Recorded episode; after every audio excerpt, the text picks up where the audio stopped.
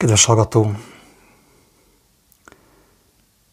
mivé tesz téged az, hogy a főnököt egy rab, rabszolga?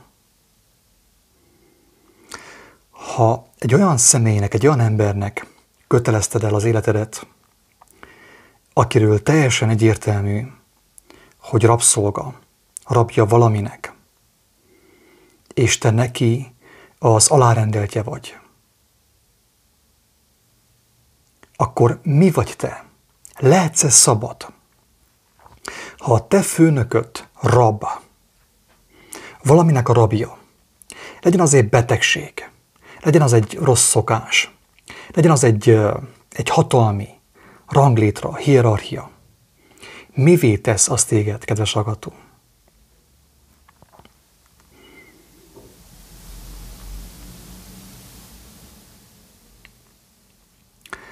Hogyha az én főnököm rabja a filelemnek, és én hozzá tartozok, és neki tartozok engedelmességgel, mivé tesz engemet ez a kötelék, ez a kapcsolat? Szabaddá, vagy pedig rabbá, rabszolgává. Minden bizonyal rabszolgává hogyha az én fölöttesem, hogyha az én főnököm, hogyha az én igazgatóm, hogyha az én irányítom rab, rabja a filelemnek, én sem lehetek szabad. Teljesen biztos. Amikor volt ez a nagy összejövetel Vatikánban, ahol a, a világ vallásának a vezetője találkoztak egymással, és ott valamit aláírtak. Nem tudom pontosan mi, mi volt az, mert nem érdekelt annyira, nem néztem annyira utána. Egyfajta ökumenikus dolog lehetett, ahol ugye az összefogásról beszéltek, hogy fogjunk össze. Képzeld el azt, hogy a világ vallásainak a vezetői összefogást hirdetnek, de viszont az összes jelzi azt, hogy ők rabok. Tehát mivel maszk volt rajtuk, azzal ők kinyilvánították, hogy ők rabjai ennek a megtévesztésnek, akár ennek a betegségnek. Rabjai a betegségtől való félelemnek, kedves agatók. De aki hozzuk tartozik, és nekik tartozik pénzzel, vagy engedelmességgel, az ember lehet-e szabad, most őszintén?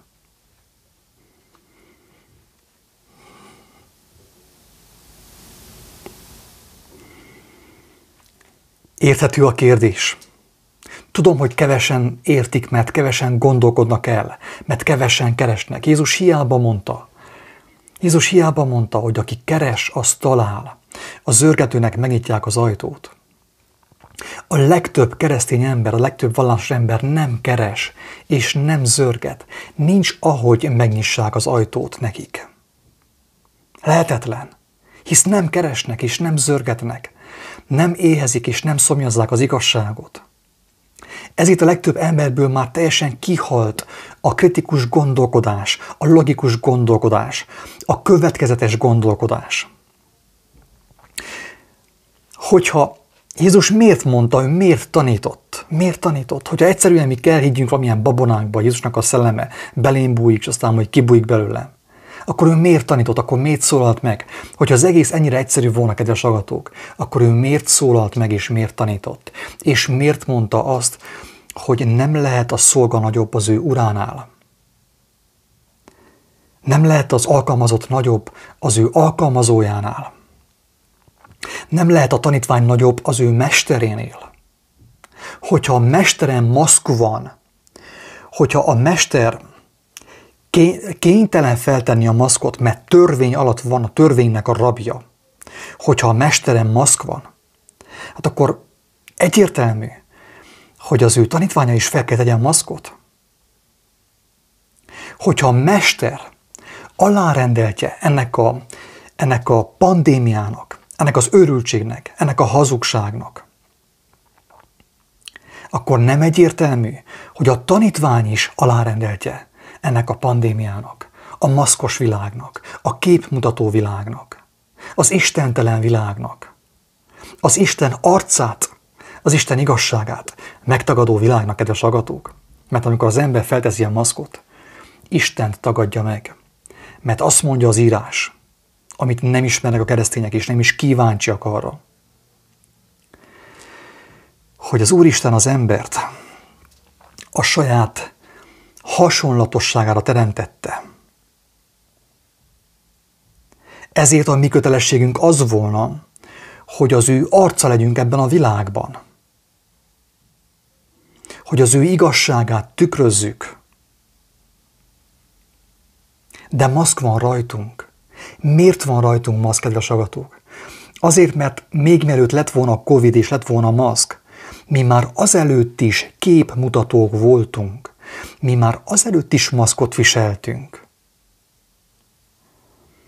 És akkor az Úristen megengedte, hogy ha ti már, ti már nem akartok az én, ö, úgymond nevemben, az én arcom szerint járni, akkor legyen rajtatok maszk, hogy váljon nyilvánvalóvá az, hogy képmutatásban éltek nem olyan képet mutattok a világnak és egymásnak, amit tőlem kaptatok, hanem egy olyan képet, amit ti találtatok ki. Így került maszk az emberek, kedves agatók. Mielőtt lett volna maszk, pampers az arcon, az emberi arcokon, mi már azelőtt képmutatók voltunk. Mi már azelőtt hazug képeket mutogattunk egymásnak a Facebookon, a világhálón és a valóságban. Mielőtt lett volna maszk, fizikailag, szellemileg, a szívünkben, a lelkünkben, az értelmünkben, mi már akkor képmutatók voltunk. Ezért engedte meg a Jóisten, hogy legyen maszk rajtunk, hogy lássuk azt, hogy mivé lettünk nélküle hogy mivé lettünk azáltal, hogy mi nem azt a képet mutogatjuk egymásnak és a világnak, amit ő adott nekünk. Mert azt mondja az írás, hogy ő a saját hasonlatosságára teremtett bennünket. Teljesen biztos, hogy Isten nem képzelte egy maszkot, egy budit az arcomra. Maximum szakállat, de még ez sem biztos. És azt mondta, hogy, hogy járjunk az ő ismeretében, hogy mi tükrözzük az ő dicsőségét a világba és egymásba, egymásra. Hogy gyönyörködjünk az ő dicsőségében. Gyönyörködjünk, hogy meg tudjuk csodálni az ő dicsőségét akár egymásban is. De én hogy tudnám, vagy te hogy tudnád megcsodálni az Úristen dicsőségét bennem, hogyha egy bugyi van az arcomon? hogyha képmutató vagyok, ha színész vagyok, és egy olyan szerepet alakítok, ami az én elgondolásom, az én elképzelésem, és nem a Teremtő Isten elgondolása, és nem a Teremtő Isten elképzelése. Érthető, kedves agatók, hogy miért van maszk az arcunkon. Azért, mert mi úgy döntöttünk, hogy azt a képet, azt a hasonmást, amit kaptunk Istentől, megtagadjuk, és a saját fejünk után cselekszünk, a saját tudományunk szerint cselekszünk. Mert azt mondja Pálapostól, hogy az utolsó időben meg fog szaporodni a tudomány. Milyen tudomány? A halált hozó tudomány, barátom. A halált hozó tudomány. Mert attól a tudománytól, amiben élet van, attól eltávolodtunk. Mi már nem azt a tudományt tükrözzük a világba és egymásra, amit Isten kínál számunkra, hanem azt a tudományt, amit mi hoztunk létre, a maszkos tudományt, a képmutató, a csücsörítő tudományt tükrözzük egymásra. Csak azt mondja az Úristen, hogy oké, okay, rendben van, de akkor legyen tisztességes a játék. Akkor már szembesüljetek azzal, hogy mi a következménye annak, hogy állarcokat viseltek, hogy állarcokat mutogattok egymásnak, nem vagytok őszinték, mert aki őszinte, az szinte ő, ha nem is teljesen, de szinte ő, mert őszinte. Nem leplezi sem az ő nyomorúságát, sem az ő örömét. Ilyen a gyermek, gyermek őszinte. Nem leplezi sem a nyomorúságát, sem az örömét. Őszinte, szinte ő. Szinte Isten, ugye? Persze annál kicsivel többre van szükség, hogy az ember egységben legyen Istennel, egységet vállaljon Istennel, ugye Jézus megmutatta, ez hogyan lehetséges. Akit nem érdekel, az nem érdekli, semmi gond. Na de térjünk vissza a kérdésre.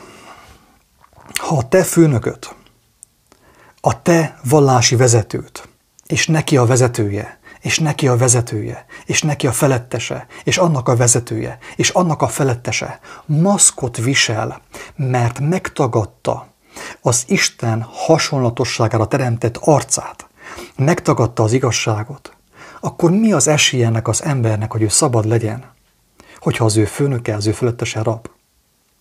Az egész kereszténységnek, és ezt bátran kimerem jelenteni, hogy az egész kereszténység a Vatikánban összpontosul.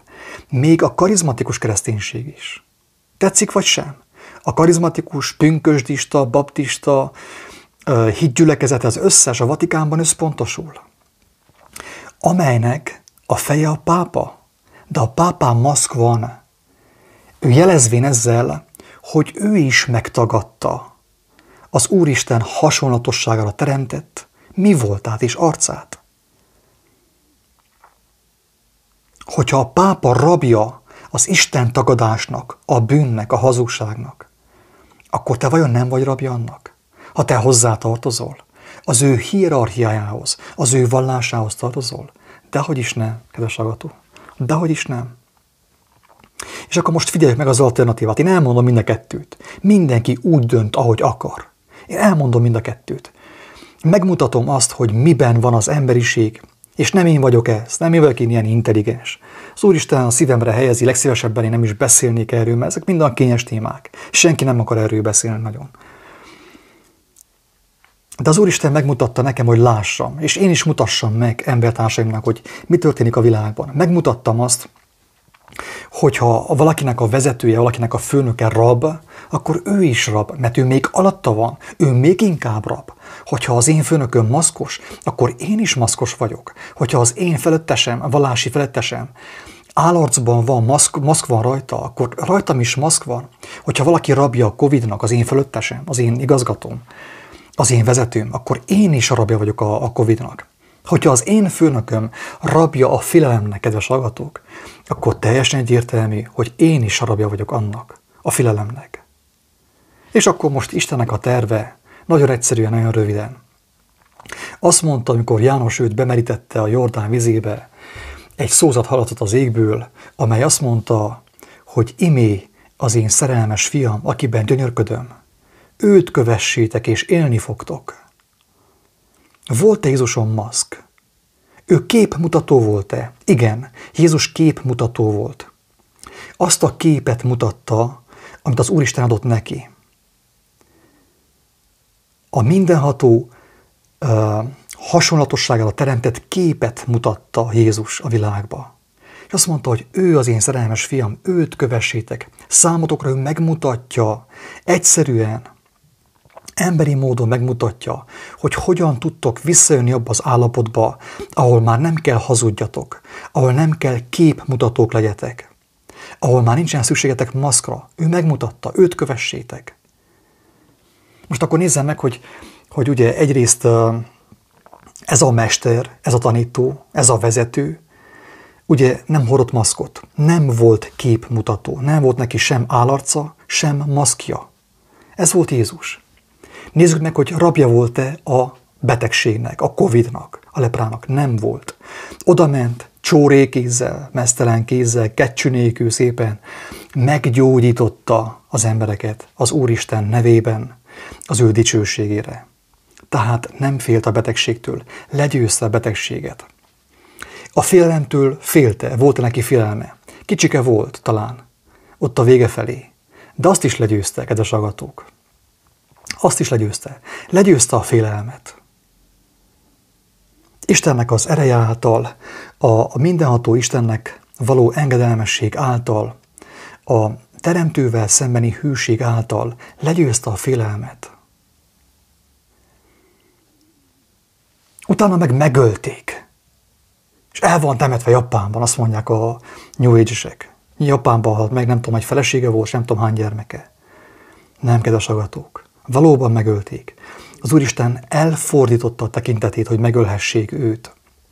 De miért? Hogy feltámaszthassa, hogy megdicsőíthesse, hogy megmutathassa azt, hogy nála van az élet kulcsa. Azért engedte, hogy megöljék, hogy ezáltal megmutassa, hogy ami benne van, azok a szavak, amiket ő elmondott, abban élet van. És az, a, az az életnek a szava őt feltámasztotta, feltámasztja. Tehát akkor az én mesterem, az én mesterem, akinek egy banit nem fizettem, egy centet, egy fillért nem fizettem, semmit nem adtam neki. Nem tudtam semmit sem adni. Még a hűségemet sem tudom odaadni jóformán neki. Annyira gyenge vagyok, és annyira nyomorult vagyok. Semmit nem fizettem neki, semmit nem adtam neki.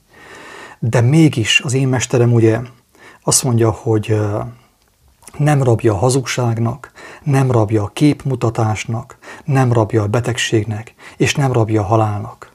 Ő az én mesterem. És ő azt mondja, hogyha akkora leszek, mint ő, hogyha megtanultam az ő mesterségét, olyan leszek, mint ő. Nem leszek nagyobb, mint ő, de olyan leszek, mint ő. Ezt mondja ő.